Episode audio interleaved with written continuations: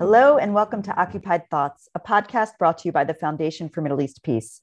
I'm Sarah Ann Minkin, Director of Programs and Partnerships at the Foundation. I'm glad to welcome you today to the recording of a webinar we just did called Israeli Apartheid and the Climate Crisis. It is March 8th, 2022. Our guests are Khalil Abu Yahia, an academic writer and researcher in post colonial literary and cultural studies. Khalil is based in Gaza, where he's an English teacher at the Palestinian Ministry of Higher Education. He recently co authored an article published in 972 magazine called Gaza's Race Against the Climate Breakdown.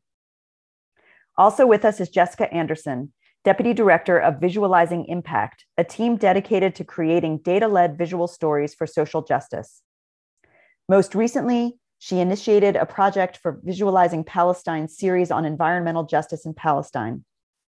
Called Between a Rising Tide and Apartheid, the series was released in January 2022. And our last guest, Manal Shqair, is a climate activist, researcher, and the international advocacy officer of Stop the Wall campaign Palestine. And now to begin. As evidence of the current and future climate crisis continues to mount, Today, we are looking at the dynamics of climate change for Palestinians. How do the realities of apartheid in Israel Palestine, and in addition, Israel's siege and recurring bombardment of Gaza, affect Palestinians' access to clean water, sustainable land, consistent electricity, and food security? What bearing do these Israeli imposed environmental limitations have on Palestinians' ability to stay on their land? And what does climate justice mean and what could it look like for Palestinians? I am overjoyed to be joined today by three key activists and advocates. Khalil Abu Yahia, hi Khalil, is an academic writer and researcher in post colonial literary and cultural studies. He is a Gaza based English teacher at the Palestinian Ministry of Higher Education, and he recently co authored an article published in 972 magazine called Gaza's Race against the climate breakdown. Jessica Anderson is Deputy Director of Visualizing Impact, a team dedicated to creating data led visual stories for social justice. Most recently, she initiated uh, Visualizing Palestine series on environmental justice. It is called Between a Rising Tide and Apartheid, and it was released in January 2022. And Manal Shqair is a climate activist, researcher, and environmental and the international advocacy officer of Stop the Wall campaign in Palestine. Please follow these panelists, follow their work. My colleagues are adding information on how to do that in the chat function, and we will also send that information out to everyone who registered for the webinar. So launching in round one, let's talk about apartheid. The Rome Statute of the ICC defines apartheid as, quote, inhumane acts committed in the context, context of an institutionalized regime of systematic oppression and domination by one racial group over any other racial group or groups, committed with the intention of maintaining that regime. The UN also talks about the, and now I'm quoting, devastating consequences of climate change Rising temperatures are fueling environmental degradation, natural disasters, weather extremes, food and water insecurity, economic disruption, conflict, and terrorism. Sea levels are rising, the Arctic is melting, coral reefs are dying, oceans are acidifying, and forests are burning. The UN calls the climate crisis, calls climate change the defining crisis of our time. Today, we are looking at the intersection between the climate crisis and the crime of apartheid. So I want to start at the beginning. What is climate apartheid? Manal, will you start with us? Start, start for us, please. What do you mean when you say climate apartheid in the context of Israel and Palestine? Why is it important to use that term? Yeah, sure. Uh, thank you, Sarah. Uh, hello, everyone. Uh, it's a pleasure to be part of this discussion. Um, to respond to your question, Sarah, um, in Palestine, climate apartheid is rooted in Israel's decades long uh, settler colonial policies and uh, practices to obliterate Palestinian existence while imposing Jewish supremacy on our ancestral land. Uh, in other words, climate apartheid is a tool among too many other tools used by Israel in order to take over uh, Palestinian land. And climate apartheid, it manifests in every aspect of, um, of Palestinians' lives. Uh, to talk about the West Bank in particular, where, where I live, uh, climate apartheid manifests in the disproportionate um, distribution of natural resources, especially water, and this proportionate access um, to land. Uh, currently, Israel controls uh, more than 85% of the West Bank land and more than 87% of our water resources um, in favor of the more than 500,000 Israeli illegal settlers who, uh, who live on um, our stolen land. And in particular, in the Jordan Valley and the South Hebron Hills, which are classified as uh, uh two of the most vulnerable uh, areas to the climate crisis, uh, Palestinians experience Israeli climate apartheid when they see uh, Isra- Israeli water carriers that transfer water to the illegal settlements uh, running through their communities while they are prohibiting from uh, accessing uh, uh, water for their daily human use, for animal husbandry, and for um, agriculture. Palestinians in these areas are even like criminalized when they try to access their water resources. For instance, for instance, in 2020, um, uh, the Palestinian community leader Abu Sakr and his son from uh, the Bedouin community of Khirbat al-Hadidiyah, uh, they were arrested, uh, interrogated, and tortured for days by the Israeli occupation authorities because they were accused of stealing water because they tried to access their own water resources. And uh, another aspect, as I mentioned um, at the beginning, of Israeli uh, climate apartheid is how it uh, restricts Palestinians' access to their land, agricultural uh, and grazing areas. Um, in the Jordan Valley and the South Hebron Hills, Israel has been systematically uh, limiting uh, Palestinian shepherds' access to large swaths of, uh, of sorry um, of grazing areas using different measures. I mean, uh, in the in the past years, it used to, uh, to shoot uh, Palestinians herds, uh, confiscate them, arrest Palestinians, um, assaulting them. And now uh, Israel is building uh, more and more Israeli shepherd settler outposts in, in these areas um, in order to allocate uh, all of the grazing lands um, to be used only by settlers who usually uh, brutally assault Palestinians. So this threatens their food security because animal husbandry is a main source of income, and also it it, it decimates their um, uh, their um, their lifestyle. I mean their their pastoral lifestyle uh, and it creates a coercive environment where Palestinians are unable to adapt to the climate uh, crisis uh, effectively in order to um, in order to displace them from their land uh, at the end. And this is why I think it's really important to use the term climate apartheid in particular because it highlights uh, the interlocking structures of uh, uh, of apartheid, settler colonialism, and the environmental degradation. And it also highlights the, the ecological aspect of Israeli settler colonial project. Thank you. Thank you so much, Manal. So you said that so um, succinctly, the interlocking oppressions of environmental degradation, Israeli occupation, and settler colonialism. Thank you for all of that. Jessica, I want to ask you the same question um, what do you mean when you say climate apartheid? Why is it important to use this term? And are there other framings here that you also think are relevant? Thank you so much, Sarah Ann. And I want to thank everybody who's here and also Foundation for Middle East Peace for hosting us.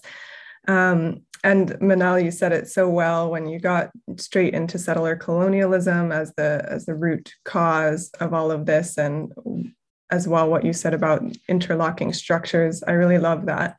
I want to add to that by saying I think that it's worth noting that the term climate apartheid is sometimes used in conversations about climate change in a different way than how we use it within the Palestinian context. So I think that's important to note. And what I mean is that I've seen that sometimes human rights experts will use the term climate apartheid as a kind of alarm bell. Um, so it's it's more of a warning that the climate crisis could lead to even deeper global inequality and even kind of wider gulfs between people that are able to adapt to climate change and people who are not if we don't adopt a rights-based approach.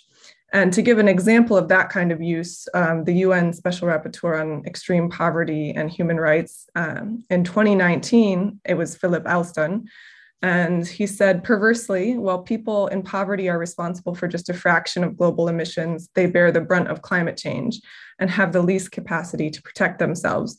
We risk climate apartheid, or we risk a climate apartheid scenario where the wealthy pay to escape overheating, hunger, and conflict, while the rest of the world is left to suffer. So, in the context of Palestine, we're using the term a little bit differently because we're starting with the fact that Palestinians already live under a system of apartheid.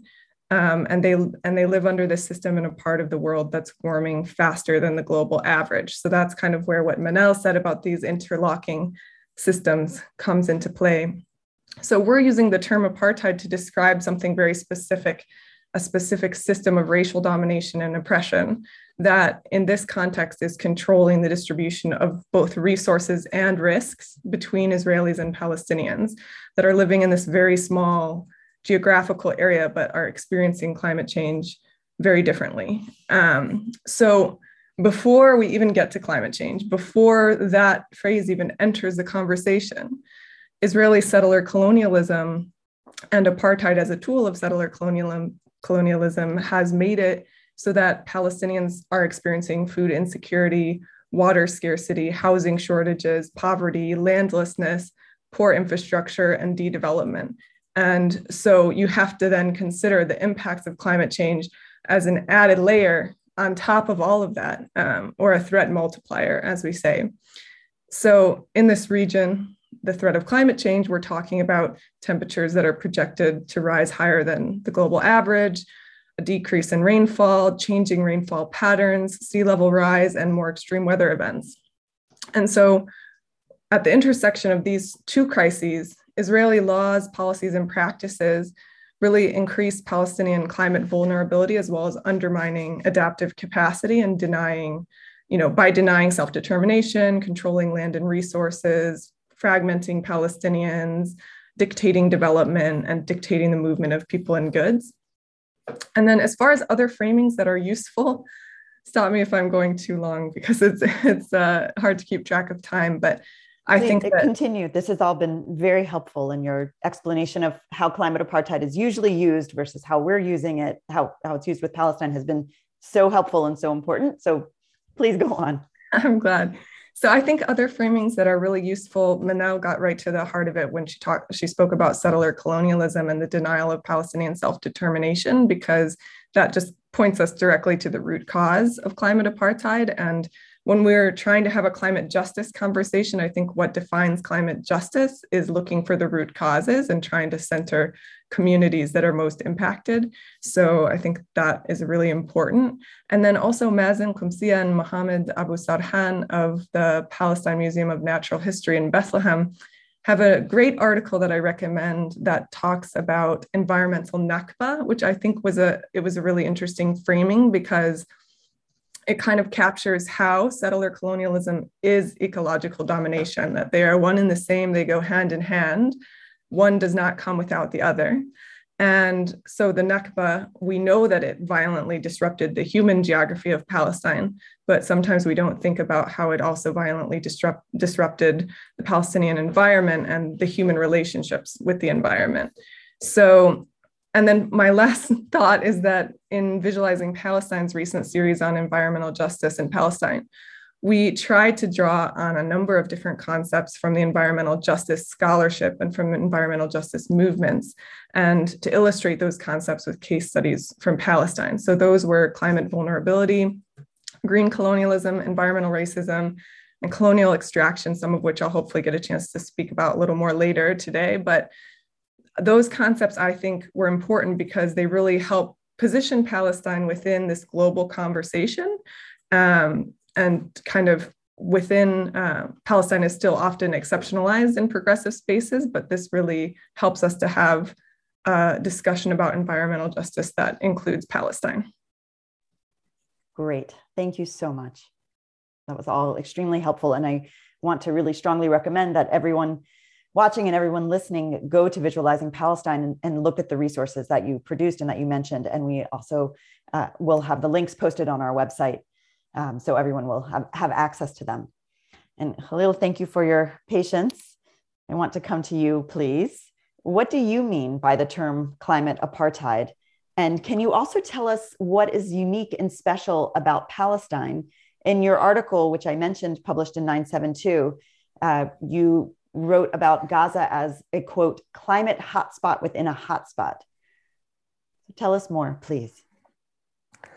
Okay, first, thank you for hosting me. And actually, um, this makes the task harder uh, since two of the most articulated uh, activists uh, talk about climate apartheid. I really adopt what you are talking about. It's great. And you hit the point. Um, but uh, let me, before I start, clarify that I'm from Gaza, um, which is which has been suffering from Israelis uh, imposed siege. Um, so one of the consequences of this appalling siege is the constant power outage and the internet as well. So if my voice is breaking out, please forgive me and thanks to Israel Apartheid. I'm not responsible for that. Um, okay. Uh, so uh, climate, to get to the point, climate apartheid for me is um, any act that manipulates and exploits climate suffering of a people in order to demonate, uh, colonize, dehumanize, oppress, and deny the rights of that nation because of their color, race, ethnicity, or religion. Um, but in our situation, Israel doesn't only manipulate climate change to further uh, oppress the Palestinian people, but it also prevents them, the Palestinian people, from using their natural resources in combating climate change. So we are not only besieged, but we are also prevented from using anything, any use, um, any means to uh, counter anything. Uh, so um, why do I think that it's important for us to call it um, apartheid, to call a spade a spade? Um, well, for me and under international law, if we say that um, it is apartheid, this means apartheid is one of the greatest crimes against humanity under the international law. And if we, if we say that what Israel is doing regarding the climate issue is apartheid, this means that Israel has to be held accountable. Um, and uh, that Israel is going against the international law. This will put Israel in the hot water, um, rather calling it just, you know, uh, occupation, um, which has like some outlet, outlets in the international law.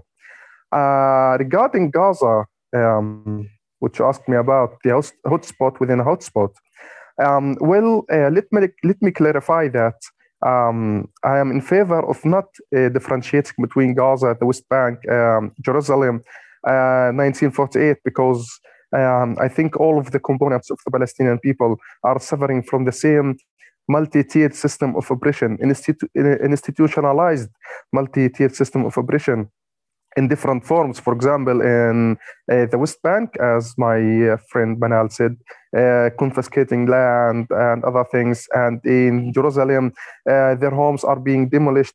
And in Gaza, other forms. But I'll be specifically talking about Gaza since I'm from Gaza. Well, I consider that Gaza is the screenshot of the Nakba, and there is a, a misunderstanding uh, in the world that uh, the Nakba is something, and then we have intifadas and wars. No, um, Israeli settler colonial project started you know, before the Nakba, and it has been um, you know operating and processing since now. It has never stopped, and Gaza is a clear evidence. Jerusalem is a clear evidence. The West Bank as well. Um, the uh, okay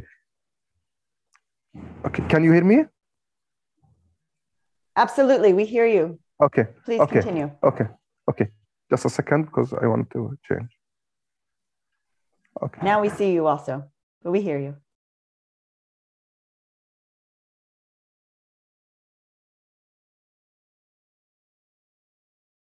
Now we don't hear you, Khalil. I hope that you can return to us. As you said to us, the weak Okay, internet. sorry. There you are. Okay. Okay. Thank you. Okay. So, so Gaza has been suffering from uh, this Israeli medieval hermetic appalling siege since more than 15 years. Uh, Israel has been doing that against the international law. Uh, you know, when I think about that, I like to compare. I like to compare it to the South African, you know, climate issues. Um, when our uh, South African comrades visited us in Gaza in 2006, I think 2007, they told us that what are you experiencing in Gaza compared to to what we have been experiencing in uh, uh, you know apartheid South Africa? What we have been experiencing is a picnic. And the United Nations uh, said that Gaza will be unlivable in 2020, and now we are into in 2000.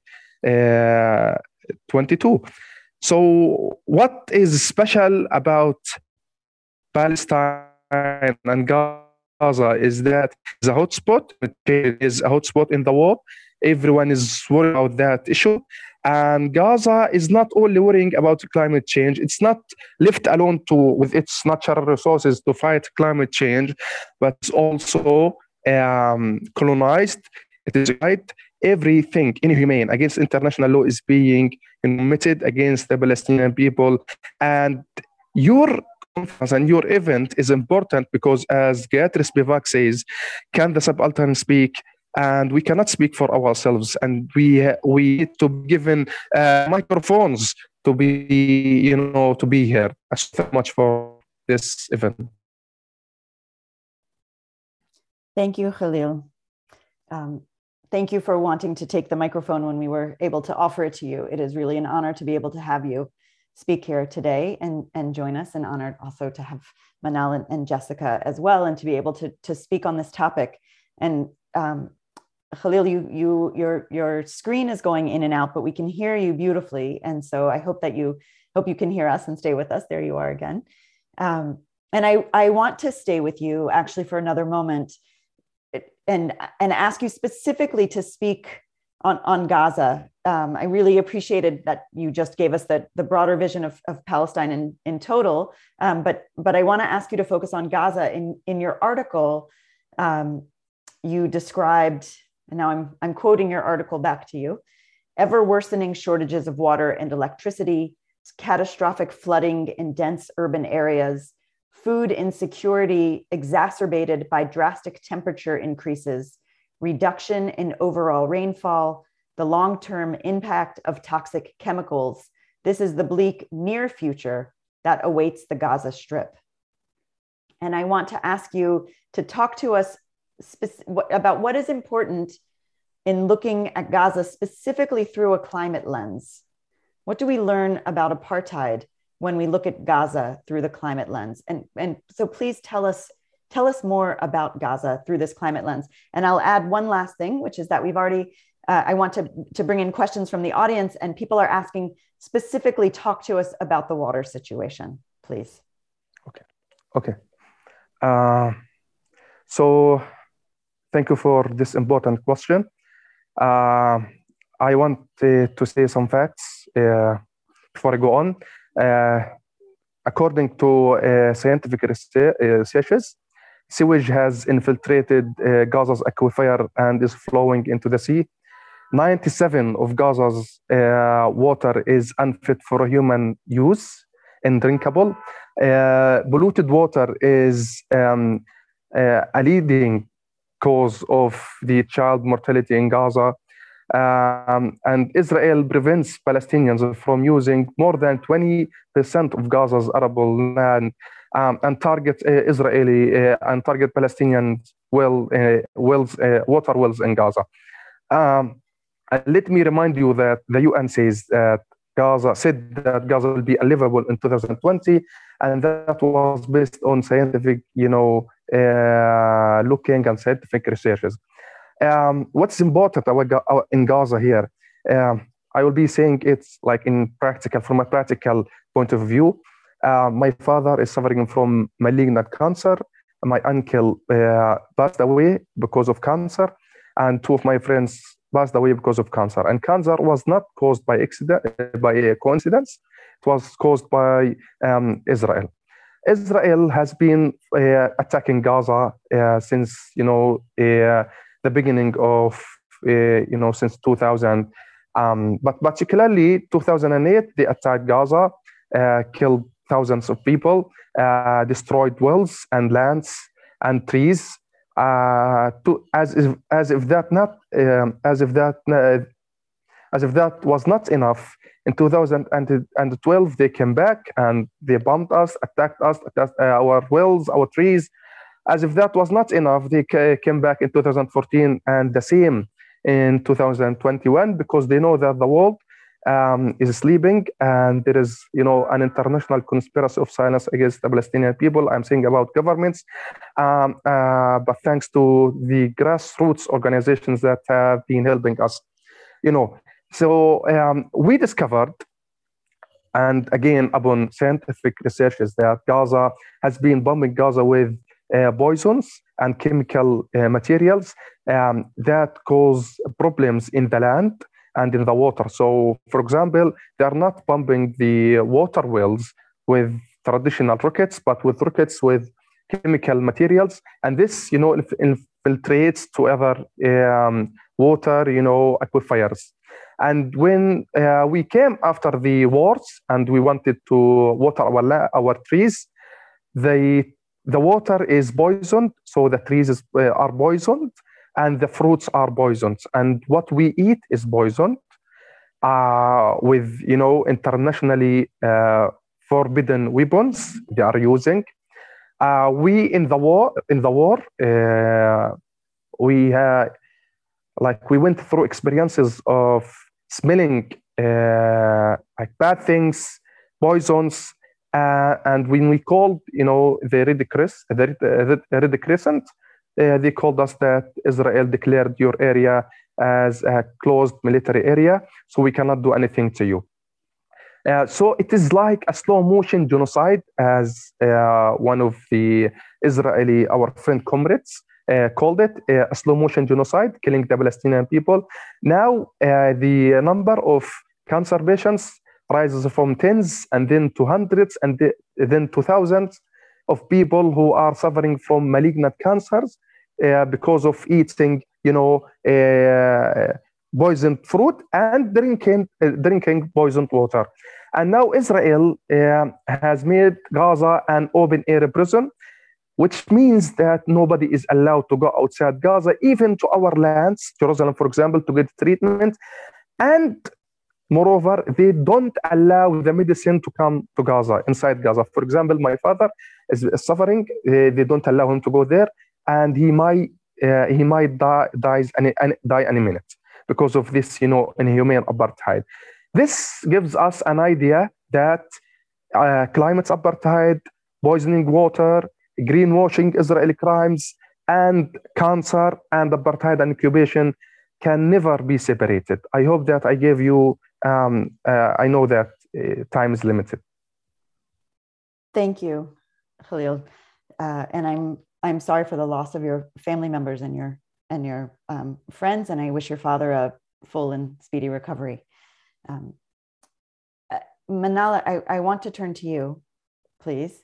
Um, one fundamental aspect of, of occupation and apartheid is Israel's conquest of land. And I want to ask you to speak to us about how Israel affects Palestinians' relationships to land and to their land, and how um, and how that relates to environmental destruction and environmental crisis.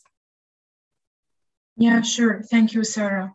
Um, I think Khalil um, has just described how horrible the situation is when when a healthy relationship between uh, between humans and the environment is cut, how this has catastrophic effects on on both the human and the non-human. Um, Jessica at the beginning also mentioned something really important about how before the world started talking about climate change, Israel started destroying um, destroying our environment. And I here want to get back to uh, before 1948 I mean, historically, for centuries, we managed to live uh, sustainably with um, with uh, with nature and with an unhuman world. I mean, and personally speaking, I am a Fallahi. I'm a peasant woman um, from um, a, from a village in the West Bank, and my family, which is um, a farming family, taught me that the relationship with an unhuman is based on reciprocity and on uh, interdependence. We, I, I, was never taught to devalue the non-human uh, world or to um, uh, to conceive it in dualistic terms. In uh, in really, I mean to conceive the non-human in dualistic terms in relation to uh, the human. Um, but all of that has totally changed uh, in 1948 when Israel was was created on the ruins of more than 500 Palestinian uh, villages and um, towns, which resulted in the displacement of almost a million Palestinians who have been languishing in, uh, in overcrowded refugee camps uh, for more than seven decades now. So uh, after 1948, Israel uh, uprooted too many of the uh, trees that the native trees usually most of the time they used to be fruitful trees uh, that palestinians used to depend on uh, to sustain their life. And these trees were replaced by um, non-native pine trees that are unfruitful. So uh, the relationship with the land has changed or the purpose of the land has changed. The land what was used to be like a source of food security for Palestinians has become just like uh, a, a, green space, a recreational space. That is seen in the uh, uh, forests planted by the Jewish National Fund, mainly uh, on the destroyed Palestinian uh, villages. And uh, at that time, it, it, was challenging. What was most challenging for Israel is to um, to try to decimate the pastoral lifestyle of Palestinian Bedouins because they posed um, a real obstacle to Israel to territorially expand because they uh, uh, their lifestyle entails that they need to move uh, regularly from one place to the other and be present uh, on in large swaths of the land. So what Israel did in 1950 uh, was to ban the Palestinian black goat, which was necessary for that pastoral land-based lifestyle because the black the, the, Palestinian black goat is the native goat. Um, uh, it, it, it can cope with the harsh weather conditions and decline and reach to mountainous areas. So by law, Israel banned the black goat, uh, justifying that uh, it, it harms the environment. And now, uh, in the absence of the black goat, which is necessary to, to clean undergrowth, and the uh, fire susceptible pine trees that are spread everywhere in present day Israel. Uh, and it, the, coinciding with the increase uh, in temperatures, now the region is hit by more and more, more wildfires. Uh, in 2016, uh, um, more than 1,500 uh, fires um, spread across the country. And now Israel has recently announced that it will increase the number of the black goat because they realized it's important in, uh, in protecting the environment and in, uh, in the sustainable uh, relationship with, uh, with nature. So that's about, I mean, just that a historical overview about how Israel has got the relationship between Palestinians and their environment uh, which was characterized by sustainability. And um, in the occupied territories in 1967, the West Bank, East Jerusalem, and, uh, and, the, and the Gaza Strip, uh, Israel has been using too many different ways in order to cut the healthy relationship uh, with uh, with the land. Some were mentioned by uh, Khalil already. Uh, others also um, in, in, the West Bank that we see include uh, the destruction, the systematic destruction of Palestinians' agricultural lands by um, this can be can be realized through dumping um, toxic toxic waste um, uh, into Palestinian agricultural lands uh, by moving uh, the most polluting industries from Israel to the West Bank, by closing Israel uh, quarries inside Israel while depending uh, depending uh, on Palestinian quarries for, for the stone industry um, and to keep it prosper. Uh, that's one thing. The other thing is, uh, as I mentioned, Israel controls uh, Palestinians' access or restricts Palestinians' access to their, uh, their grazing areas in the South Hebron Hills and in, uh, in the Jordan Valley. And this is also compounded with uh, a decline in the rainfall and, uh, and the, the, the, increase in temperatures. Uh, so Palestinians may find it hard to, uh, to graze their, uh, their herds. So they end up overgrazing in that very limited spaces av- available to them.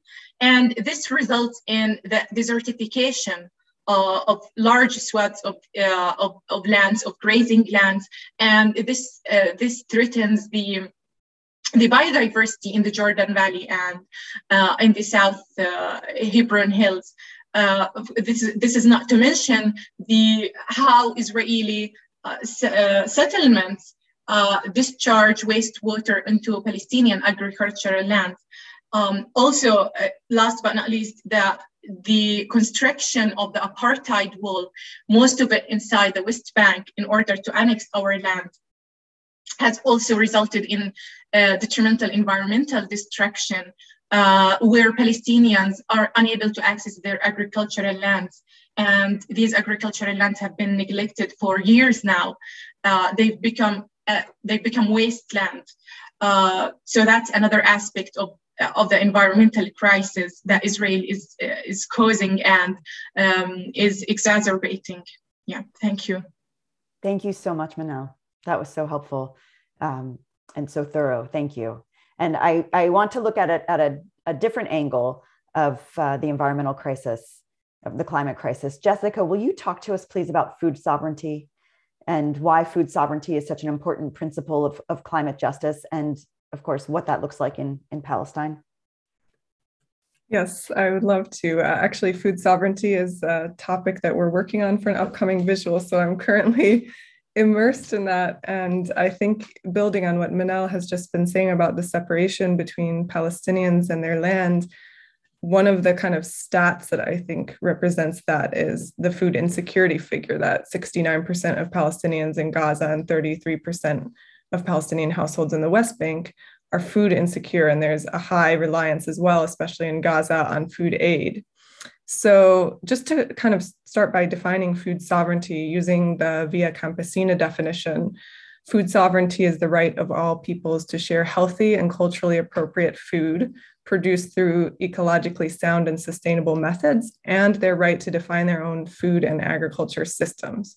So that's what we're talking about when we talk about food sovereignty. Sovereignty, and I think that it offers a really powerful and helpful set of principles and framework for thinking about alternatives to um, particularly industrial agriculture, which is a major driver of climate change as well as hunger and poverty.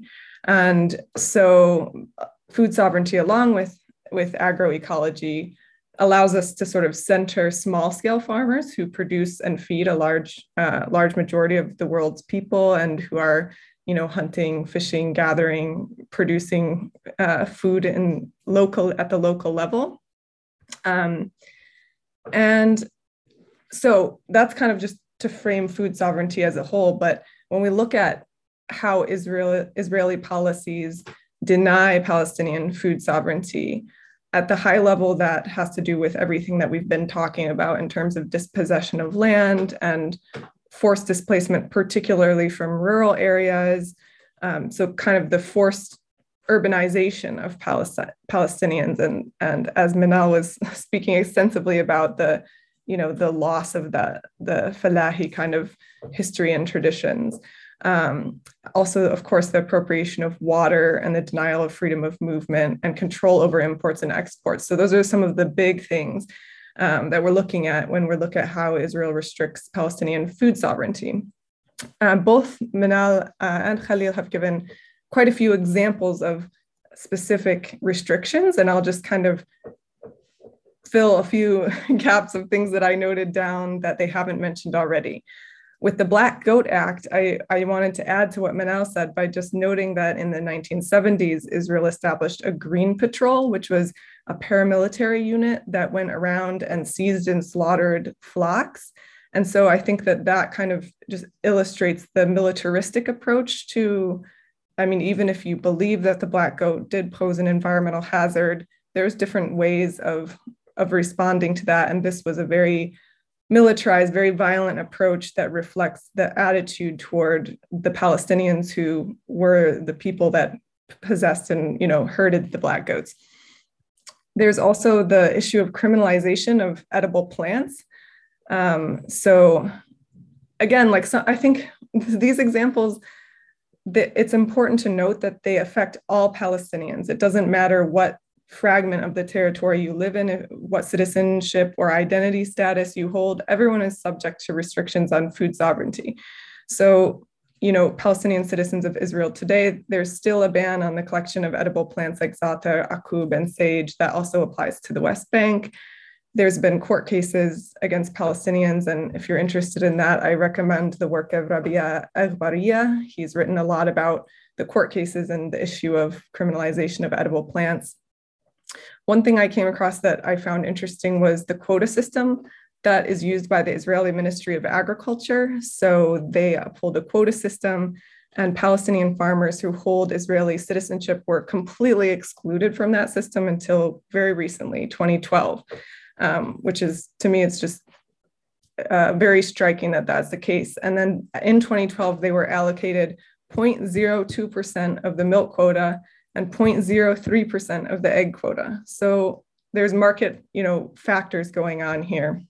Um, there's also been in the West Bank military orders that have required Palestinians to obtain permits to plant certain crops.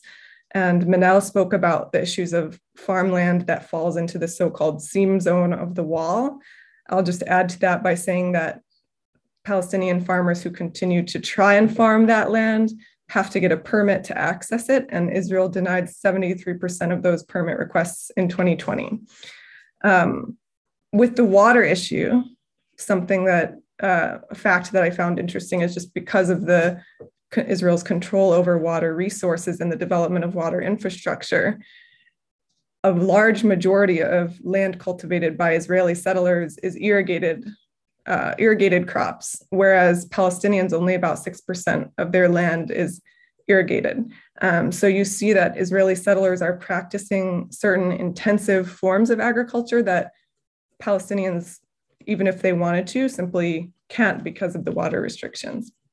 And then in Gaza, there's the issue of uh, with the blockade and the siege, the effect on fishers and people who make their living from fishing.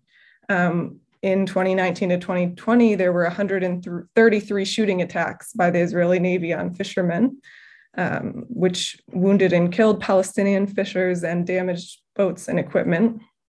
And then the spraying of herbicides over the Gaza Strip is another issue that Israel does that to clear the vegetation to create a kind of clear buffer zone. But those herbicides also drift and they damage thousands of dunams of crops. And a forensic architecture has done some really interesting work to visualize the flow of those herbicides um, on the wind. And then the market controls again, imports and exports. Gaza can't export a lot of the produce um, that it does produce. It can't reach the Israeli market let alone the international market, and has limited ability to reach even the West Bank market. So lots of issues with food sovereignty there. And I think just to wrap up, when we think about what what Palestine looks like in a world where there is food sovereignty, um, it's some of the principles of food sovereignty, I mean, land rights is at the heart of it. So, land rights are is a pillar of climate action in multiple different contexts where indigenous people are being pushed off of their land. So it's not just Palestine. And that means, of course, decolonization, which is is a, a big one. It's not, there's no easy fixes here. But also self bringing self-determination into the into the equation.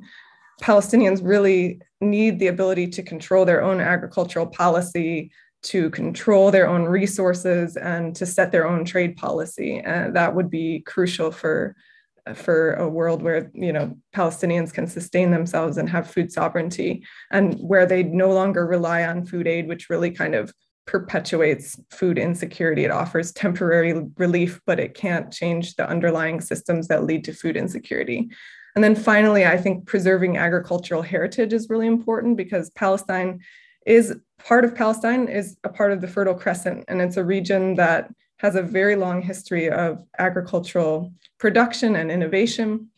So Palestinians have practiced rain fed agriculture, they have traditions of foraging, they hold actually a lot of essential heirloom seed varieties that are considered globally valuable for preserving agrobiodiversity. So also I think we when we think about food sovereignty, we sovereignty, we have to think about protecting Palestinian agricultural heritage. Fantastic, Jessica. Thank you. Thank you for that um, very thorough and detailed answer. Also, um, I want to thank you all for for the the um, the, the thoroughness and the detail with which you are addressing these questions around uh, the climate crisis and climate vulnerability and um, and degradation and oppression and and um, and I actually want us to to we've been talking, you've been talking um, in such detail, and I want to ask you to take a step back for a moment and let's talk about frameworks. Let's talk about um, how we think about climate apartheid a little bit. You have all spoken about settler colonialism or decolonization.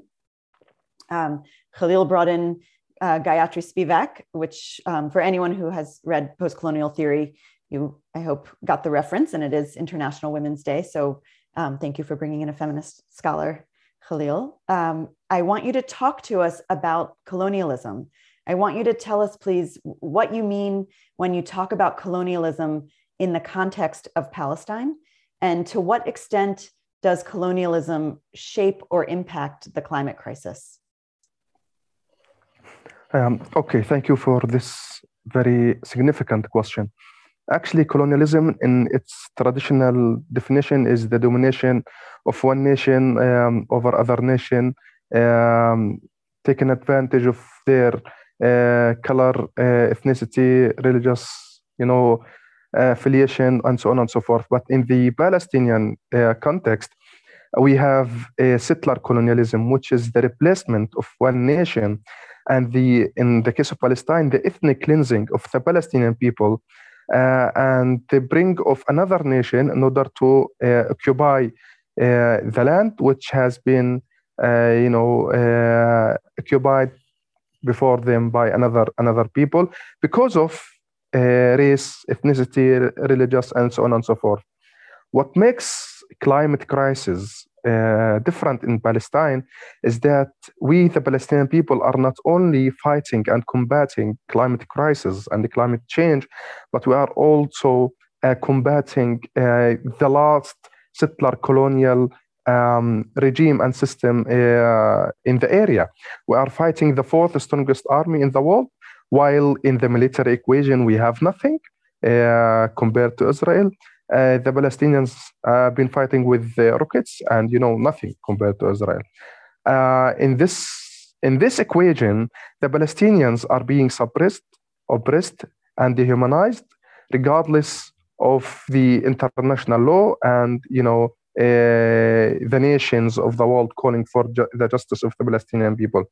Um, colonialism, in this in this sense, prevents the Palestinian people from furthering um, their uh, efforts to fight, uh, you know, the climate change.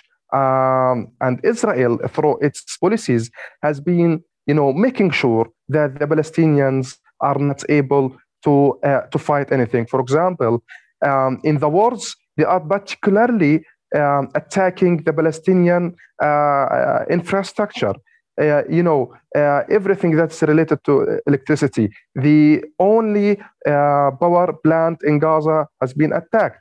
You know, hundreds, if not thousands, of dunums have been, you know, bulldozed in, in Gaza by the Israel occupation forces, creating unemployment high rates, uh, unemployment rates uh, in the Palestinian you know, community, especially that the Israeli authorities know that know, know that the most of the Palestinian people, you know, depend mostly on uh, farming as their, you know, main source of income, and creating, you know, a vulnerable Palestinian community through their colonial um, policies. So, what is important here is that if we want to decolonize this practices, we have also to decolonize, you know, climate change.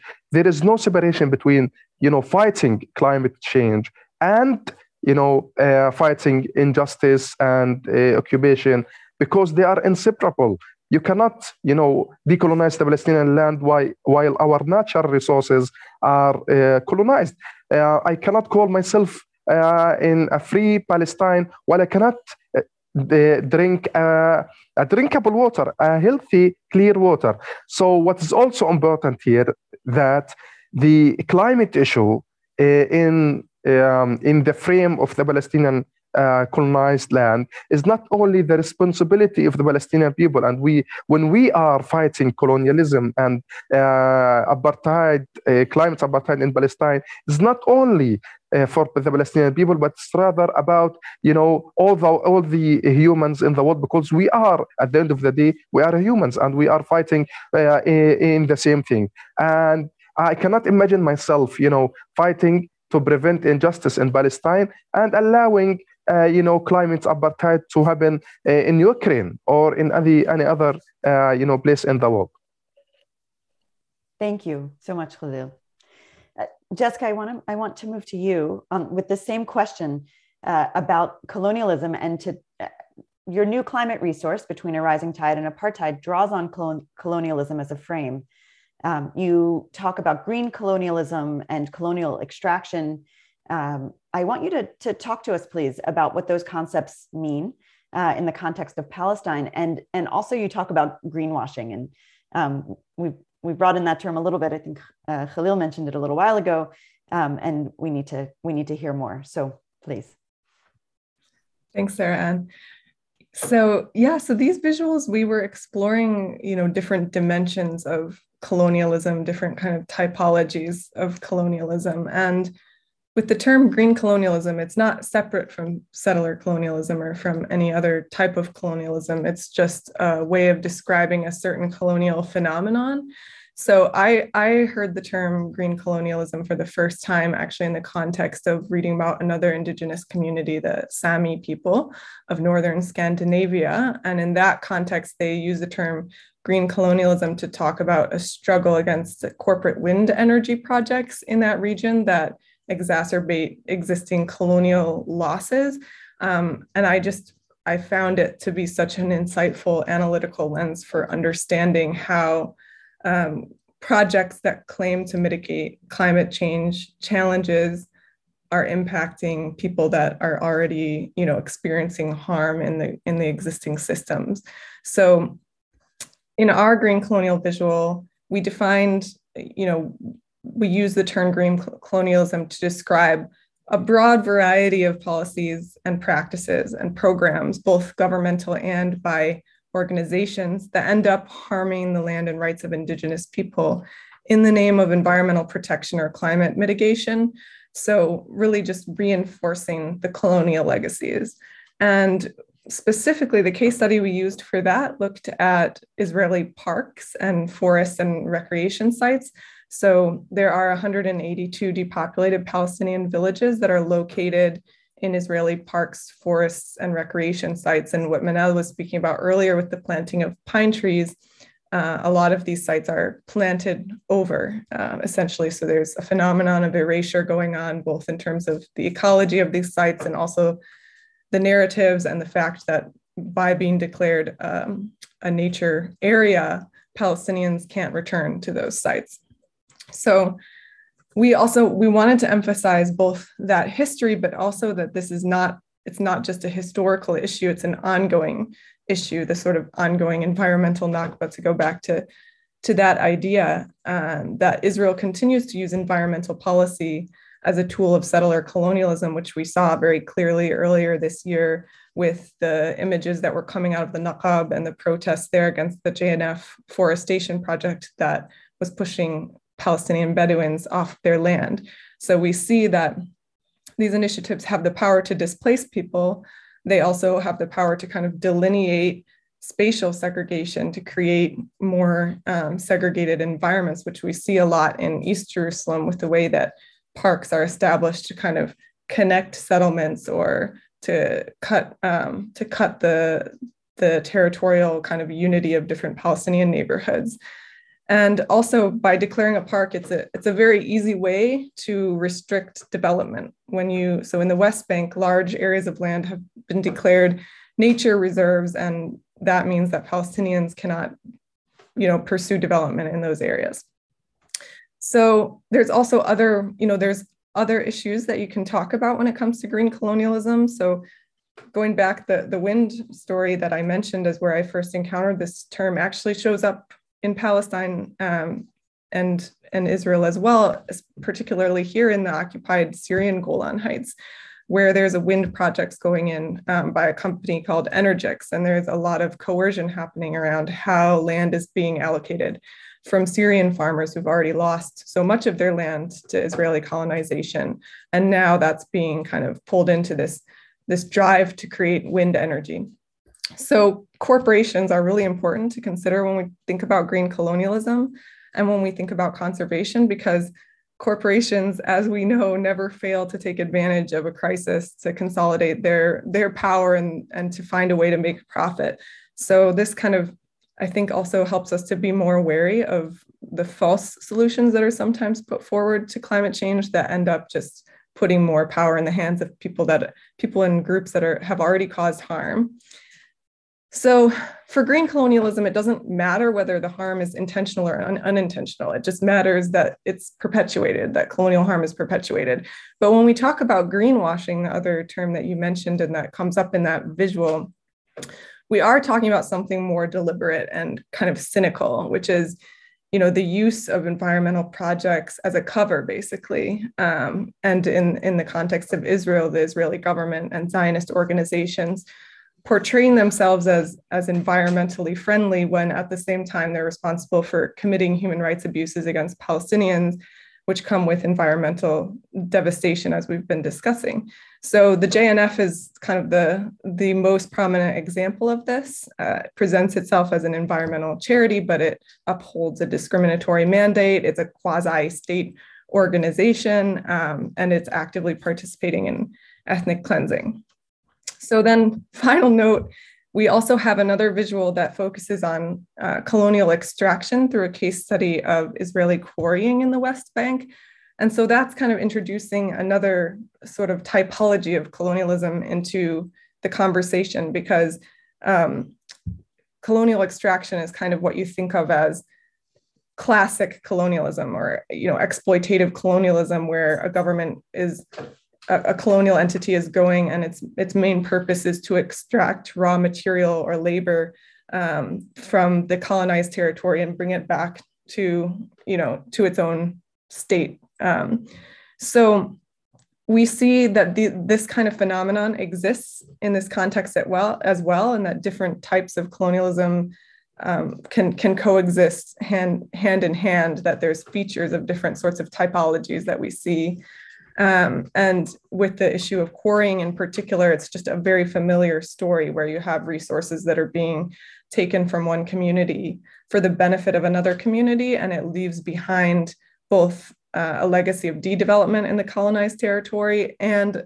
wealth consolidation in the colonized, uh, the colonizing territory. So, um, and again, here multinational corporations are involved. Look into Heidelberg Cement if you're more in, if you're interested in in how they're involved in quarrying and how they're paying the Israeli government and Israeli settlements for the the right to quarry Palestinian stone. So a lot to look into there, um, but I'll pause here for now.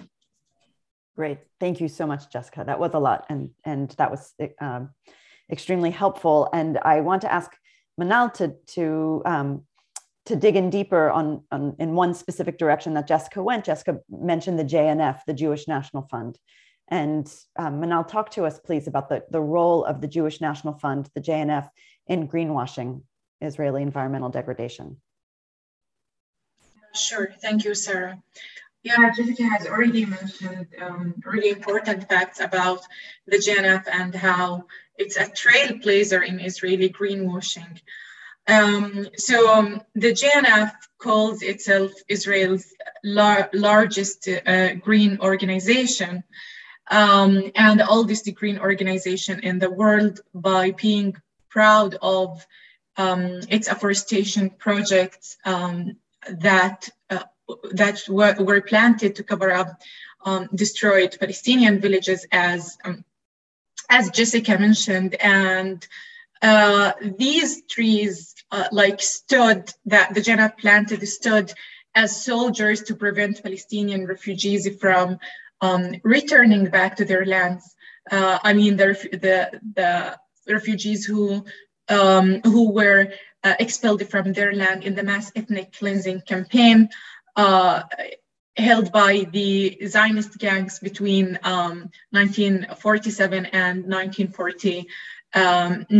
Oh, also, the JNF planted these uh, non-native pine trees uh, in order to realize the Zionist eco-imagination of Palestine as um, as a European colony in the Middle East, as uh, to make it to make the landscape more familiar to uh, these Jewish immigrants who uh, mainly came from Europe in addition to other many different purposes uh, uh, to plant these uh, trees, including greenwashing the, the ethnic cleansing of, uh, uh, of Palestinians. And uh, as Jessica said, the JNF continues to, to commit more, more crimes against uh, against Palestinians and continues to entrench Israeli apartheid and settler colonialism because this is the sole aim for which the JNF was created in 1901. Uh, for instance, uh, the JNF, uh, in addition to the uh, to its attempt to its attempts to ethnically cleanse uh, the 100 uh, thousand Palestinians living in the unrecognized villages uh, in uh, in Naqab through planting trees. the JNF also supports the illegal settlement enterprise in the West Bank, um, be it directly through uh, claiming the ownership of Palestinian property and uh, and land in, in Bethlehem, uh, in Jerusalem, and in other parts of the West Bank, or indirectly by uh, by supporting uh, Israeli settler organizations that build and expand illegal settlements. Some of these settler organizations uh, also support uh, support settlers, fanatic settlers, like uh, the group that is called the Hilltop Youth, which uh, which leads uh, violent campaigns against Palestinian farmers and against uh, Palestinian villagers. And the JNF supports settler organizations that particularly build and um, and support ecological settlements in the West Bank or agricultural settlements, which is another form of um, a green colonialism. Uh, and another thing about the JNF is that it takes part in perpetuating the uh, the refugee situation of millions of Palestinians because the Jewish National Fund owns uh, uh, approximately 13% or a bit more than 13% of the land in Israel, and the rest uh, uh, is owned by the Israeli Land Authority, uh, on, on whose board the JNF has uh, 10 out of 22 seats. So the JNF uh, controlled either directly or indirectly the land that belongs to millions of Palestinian refugees who are uh, denied their right to return and it's the JNF has been committing all of these crimes against us while wearing the garb of environmentalism. it's unfortunately um, recognized as a partner organization at the COP to uh, the UN Convention to combat desertification. And it, ha- it participates in uh, UN conferences uh, uh, on climate change, uh, where it participates in discussions regarding uh, regarding solutions to the climate crisis. And in this way, the JNF takes a, a major role in um, or plays a major role, sorry, in in projecting an image or an environmentally friendly image of Israel. Also, it uh, it promotes uh, Israel uh, an image of Israel as a water power uh, through uh, uh, through what is called the Blueprint campaign, which focuses on uh, developing water infrastructure in Naqab, not necessarily to find, of course, not to find not to find solutions to the water crisis, uh, which is mainly man-made in Palestine, by the way, because of Israeli uh, apartheid, but in order to attract more and more settlers to, to live uh, in Naqab on, on Palestinian-owned um, on land. And uh, in addition to this, I think that the JNF has been like successful in um, in convincing like the world or in having power in different countries uh, in order to have to be registered as a charity where it collects money uh, in, in about 50 countries around the world in order to support the ethnic cleansing uh, of the Palestinian people. So the JNF, uh, like more than any other example that exists, is the perfect is example of how uh, green colonialism and greenwashing just intertwine in order to advance Israeli settler colonialism and to solidify its apartheid system. Thank you. Thank you so much, Manal uh, and and thank you also for for um, speaking about the Naqab, the Negev, where anyone who's been watching has seen um, Bedouin protesting and um, and and being arrested um, by the dozens. I'm not I'm not actually sure what, how how many at this moment have already been arrested, but there have been so many protests. Um, and we've also seen lots of uh, Bedouin women leading them, and and women and children being arrested um, in this struggle against uh, JNF forced JNF takeover uh, of their land. So um, thank you for that, that deeper dive into the JNF. And um, I want us to cover one more aspect of uh, environmental crisis before we're going to shift our, our view to talking about justice and talking about mobilization and resilience. Um, and the, and the, the, the next piece that I just want us to talk about is Jessica, I'm going to ask you to talk about a little bit about um, Israel's investment Israel's uh, military investments, investments in global militarism, and the relationship between militarism and climate change, please. And I'm going to ask you, since we to try to be a little bit uh, condensed. Thank you. Yes, um, I'll try and, and keep it high level and you know start by mentioning that i think we're all very familiar with the ways in which israeli mil- militarism harms palestinians and the palestinian environment we've talked a lot about that already um, and you know i think just to highlight one point from that one of one thing that's important to look at always is infrastructure. Khalil has talked about the impact of the repetitive bombardments on Gaza on infrastructure and how that's harmed water and you know how that's harmed electricity that's essential for processing sewage waste. Um, so always to to look when we're looking at conflict, when we're looking at war and militarism, um, the impact on infrastructure is huge. The impact on um, you know the environmental harm that's caused by the kinds of of chemicals that are left behind by by bombings the contamination of soil and water. Those are all issues that we see everywhere that that war takes place. And globally it's quite recognized that militarism is a leading contributor to climate change. So if you look at the US military it has a larger carbon footprint than about half of the countries in the world. So if you were to list all the countries in the world by climate footprint, the US military would be about halfway up the list.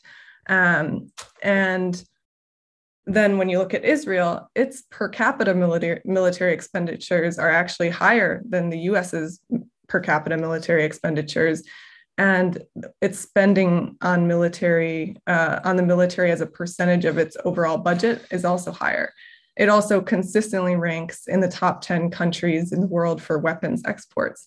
So Israel, it's this is not new information, but it is heavily invested in militarism. So we have to have that discussion about Israel's role um, globally in militarism. And I think there are particularly, I think it's relevant to look at this in terms of um, what's happening now around the militarization and securitization of the world's borders, because one of the projected impacts of, of the climate crisis is the displacement of people. We're seeing that at a, you know in at the scale of Palestine, but globally, the World Bank has projected that climate change could displace 180 million people from the global south by 2050. And we've seen that, you know, countries with a colonial history after destabilizing a lot of the world are then responding to that precariousness by making themselves into fortresses and israel is um, you know they're hoarding resources and then they're making sure nobody else can get in and Israel is a global leader in controlling the movement of people. It has developed these systems and really honed them in the context of apartheid. And now it's exporting surveillance uh, systems and border control systems to the EU and to the US. We see Israeli technologies on the US Mexico border. We see them patrolling the EU Mediterranean, where migrants are, drown- are left to drown in the sea. So this is a really uh, bleak picture of the future of a you know a climate apartheid future where millions of people are on the move and countries are responding by just trying to lock down uh, their borders. So uh, definitely, you know, Israel is prominent in that conversation, and divesting from militarism has to be a major focus of climate justice movements. Thank you, Jessica. And thank you for returning the focus of a, of a question on militarism, focusing not just on, on, on, on weapons and their uh, destruction and, and on munitions, but also on the, the actual people and um, what happens with people. And that migration is um, so much a part of militarism, forced migration, um, involuntary migration. So thank you for that. And I want to shift us. Um, we have about 15 minutes left um, we're going to talk about justice and we're going to talk about social movements and resilience. And so, um, Khalil, let's, let's start with you. Um, what is climate justice in Palestine? What, what is climate justice? What is climate justice for Palestine? Please. Okay. Um, so, climate justice is quite the uh, opposite of uh, climate apartheid, um, which I consider the uh, enabling the oppressed to protect themselves from climate vulnerability, to stop preventing them from accessing their natural resources, and equity to help them uh, even uh, to further their um, process of uh, uh of a, a climate, you know, breakdown. Uh, uh, but the problem in Palestine is that justice here is given for um, an ethno-religious group which is quite an uh, anachronistic and in a 19th century idea, uh, you know, differentiating between people uh, based on their ethno-religious identity. And we have the uh, few years ago the nation-state law um, that was passed by Israeli authorities that per- perpetuates Israeli supremacy and clearly says that Israel is for Jewish people only. Um, and note that Israel doesn't um, have a constitution. Instead, it has a set of basic laws that have constitutional status. Um, climate change uh, here in Palestine is politicized to serve uh, the interest of the colonial power um, and to further the oppression of the Palestinian people. So clearly and simply, we cannot undo this oppression unless we politicize the struggle for climate justice. And it has history teaches us that uh, the colonial powers um, uh, make make benefit from every possible way to do, uh, to colonize the people. So if the people, the oppressed people, want to counter and to resist um, this, including you know climate resistance, uh, is to like to undo and to reverse the colonial means to use them in favor of the oppressed people. Um, Israel has been repeating the slogan, making the desert bloom. Come on, guys. can you make the desert bloom while committing crimes against um, uh, not only you know the people, the Palestinian people, but also the environment? I want to tell Israel that uh, it's not the fault of the environment uh, because it is not Jewish. Environment is environment. Environment is na- is nature. You cannot make the slow ca- the, the desert bloom while you are committing war crimes and why uh, and while you are saying that you are a green state you are not a green state and let me give you that information that israel has been planting uh, trees uh, green trees in order to hide the um, villages from which the palestinian people were ethnically cleansed by, back in 1948 um, okay they say that uh, you are uh, not able to resist you know climate vulnerability because of because of your leadership uh, you did and you voted for them. I, I, don't want to go for that, but it's like when we say that we have to punish the, the American people because they voted for Trump or they voted voted for Biden. This is anachronistic and this is not fair. Um, what I'm saying is that apartheid is not green and justice for all people is green. You know, the uh, the Zionist and the Israeli authorities say that okay, we want peace. Okay, we want we also want, want peace, but we want peace with justice. We want our natural resources to be used by both we and you. What we, the natives, um, are offering is a one climate for all, regardless of religion, ethnicity, and so on and so forth. So we, we are offering a secular democratic state for all people, climate for all people. And Hajo Meyer, who is a Holocaust survivor, and I like his quote, said that um, you cannot bring a house, uh, you cannot bring a mouse and put it in a room with uh, a lion and then close the room. You have to bring an elephant in support of the mouse. And the elephant here is the grassroots organization, and is the uh, momentum, is the individuals, the people who are making events like this. This is very important, you know, event and a very important activity in calling a spade a spade and putting, you know, dots on the letters and in uh, you know supporting not only not only because the Palestinian justice but also the justice for the Israeli people because we think and we believe that the task uh, for the Palestinian people is not only to decolonize the Palestinians but also to de- uh, decolonize the Israelis. Um, and we have, you know, joint struggle. We are not against any Israel or any Jews. Uh, we love them, and we have, you know, partnerships. Uh, we want, as I said, climate, one climate for all, regardless of anything. Thank you, Khalil. Thank you for that, for being so clear about that. Um, I, I, want to turn to you, Manal. What, what do you mean by climate justice? And will you talk to us about how Palestinians resist Israeli climate apartheid? Yeah, sure. Um, I agree with uh, with Khalil's definition of climate justice and add that it's it's to be able to um, to adapt to the climate crisis when we have sovereignty over our land and natural resources and when our full menu of rights um, is recognized and that um, the, the moment of when we realize climate justice is the moment when we dismantle Israel's settler colonial and apartheid structure and fulfill our right to self-determination. That's the core of um, a climate justice and talking about uh, our resistance uh, to the uh, to climate apartheid and to Israel's uh, larger project of settler colonialism. I mean, we've never stopped struggling against that, and the this our struggle and resistance is uh, is seen in too many different ways. Um, one way, among other, is through the everyday practices of sumud, which translates to um, to steadfastness.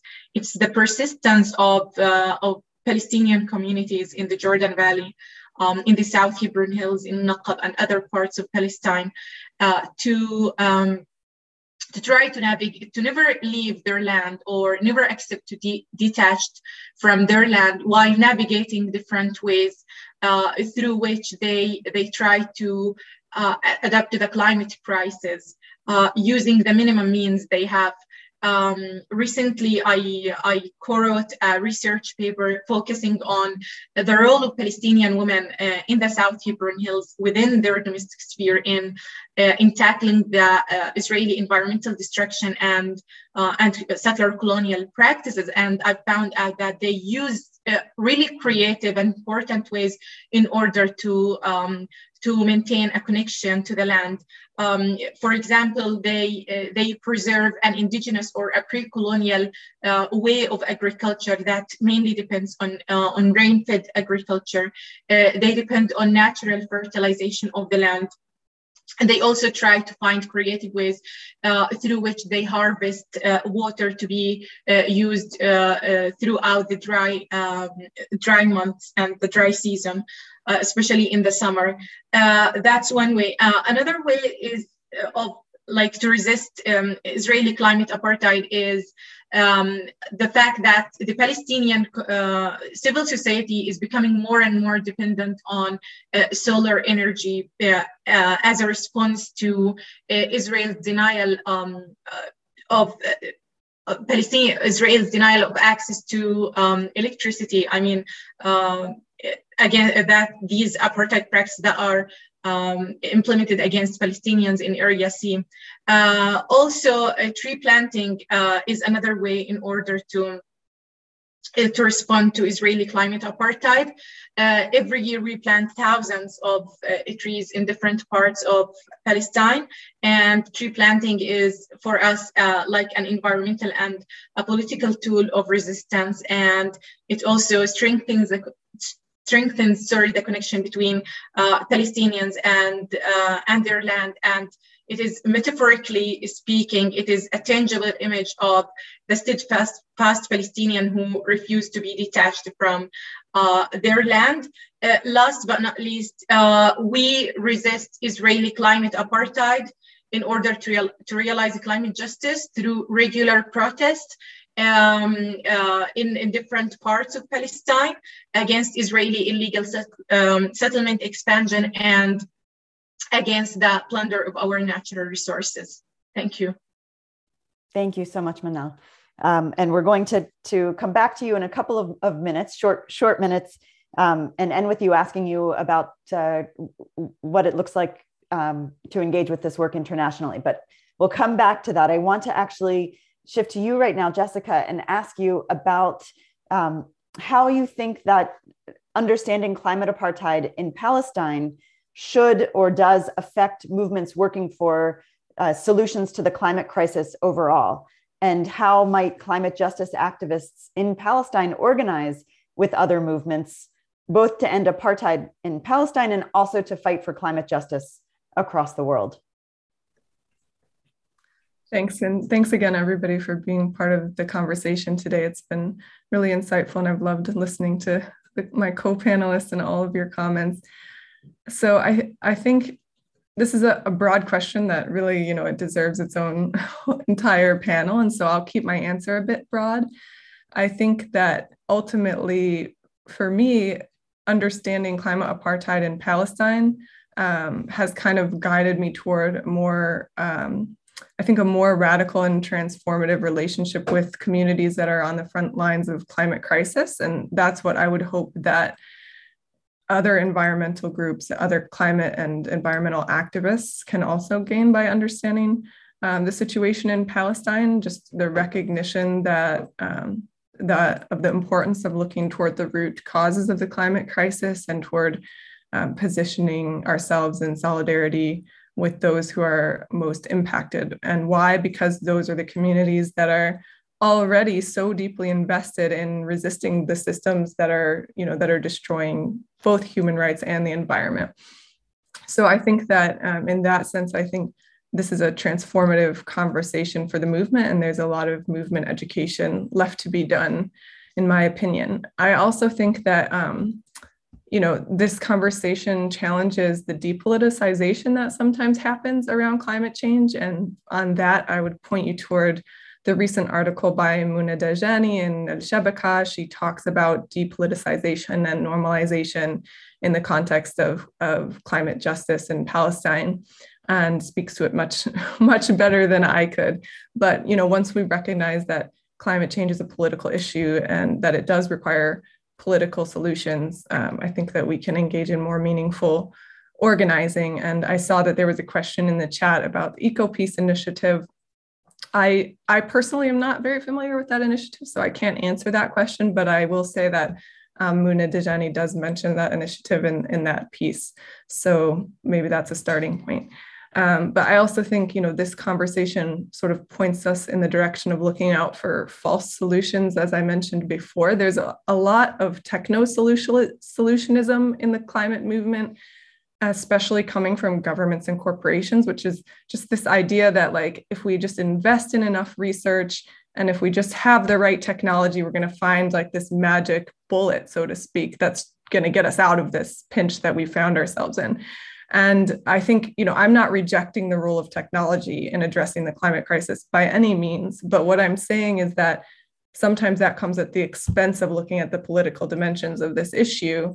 And sometimes it's also, you know, favoring, again, the kind of corporate actors and that have that are looking to consolidate their power through this crisis. And, you know, so we need to be wary, I think, of those kinds of of solutions. Um, and then, you know, also just this whole conversation brings out so many shared experiences between communities that um, that are, you know, subject to colonialism and militarism.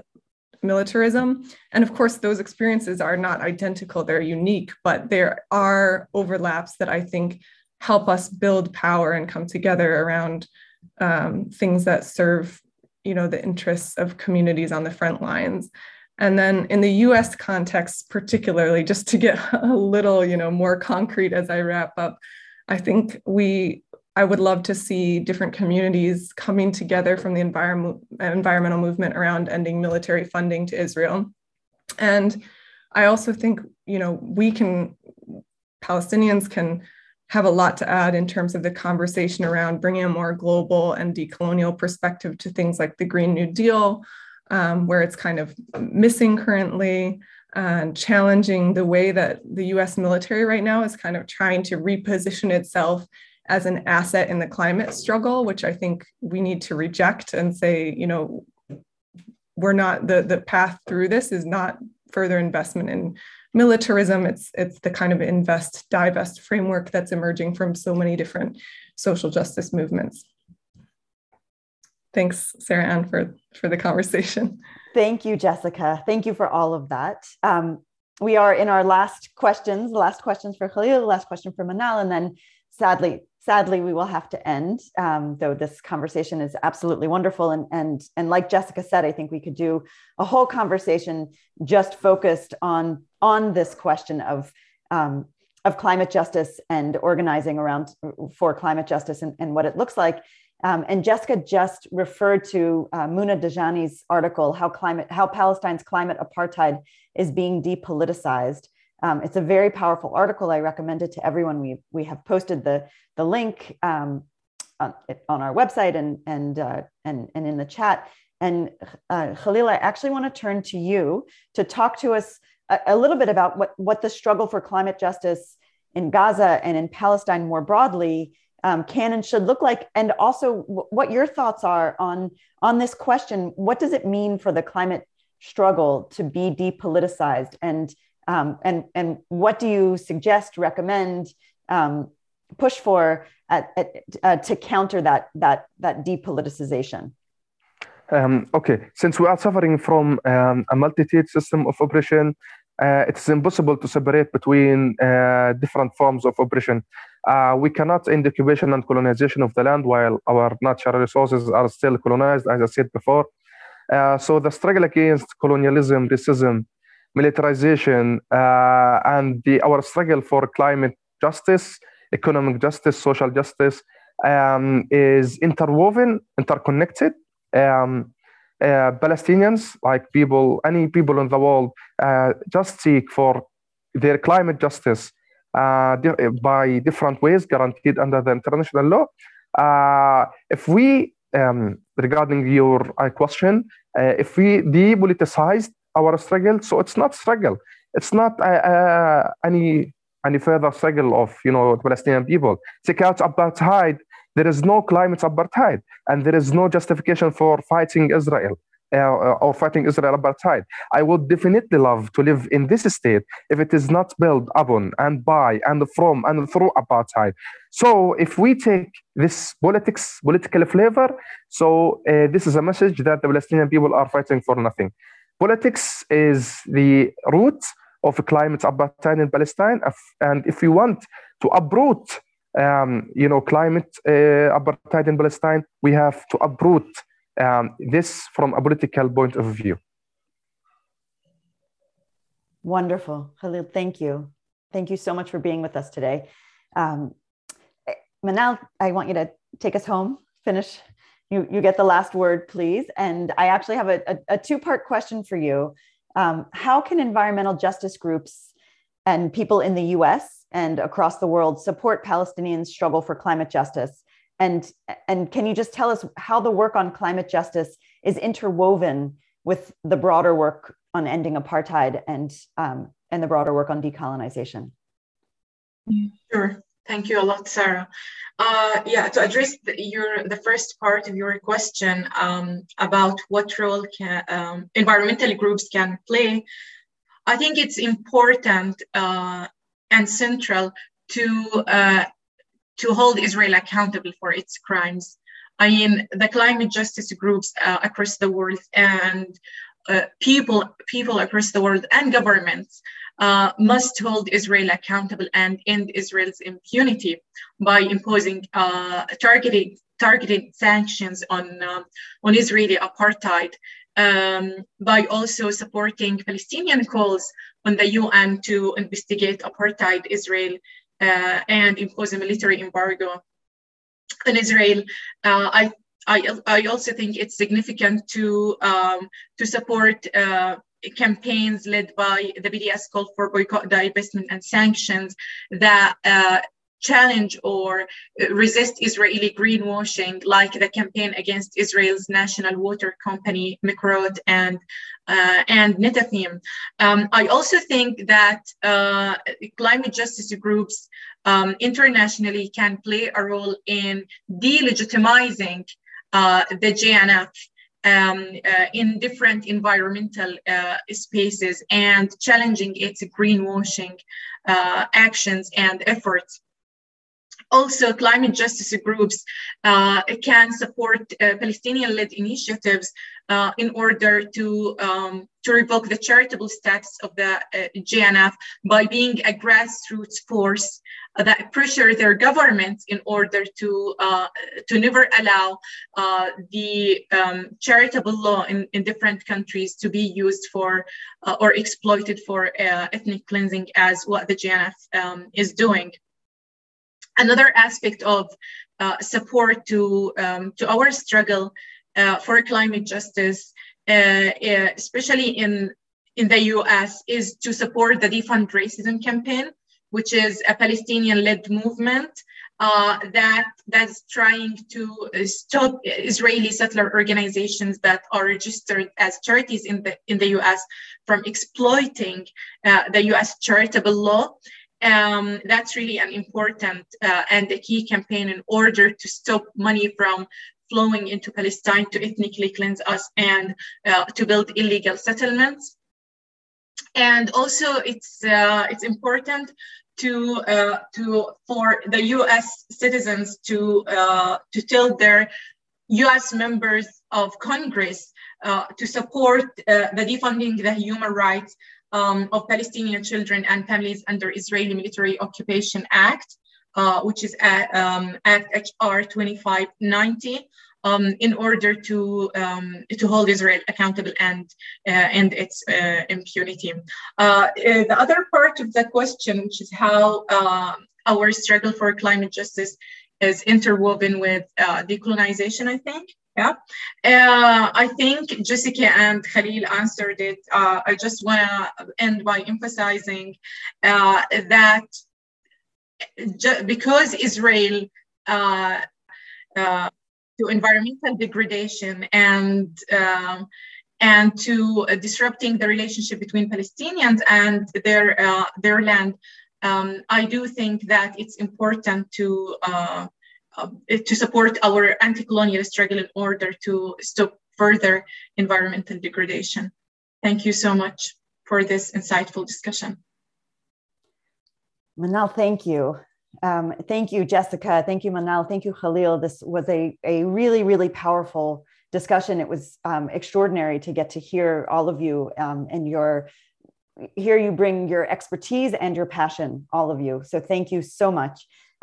I need to I need to say one thing, one caveat, which is that the Foundation for Middle East Peace is not a lobbying organization. We do not lobby for legislation. Um, we are happy to provide a platform for people who are um, campaigning and um, and and for activists, obviously. But I just need to to to state for the record that we are not a lobbying organization and and um, and don't promote legislation. I am so grateful to you all for joining us today. So grateful that we got to have this this conversation. Uh, and I want to thank everyone who joined us at, or listened to this event. We are really glad that we got to share this conversation with you, with all of our listeners. Uh, we tried to weave in the questions that you um, put into the Q&A box. So thank you very much. And we will share all of the questions that you asked with our panelists so that they can know what, what you, the audience, wants to hear. Um, please, everyone, check back at the FMEP website, www.fmep.org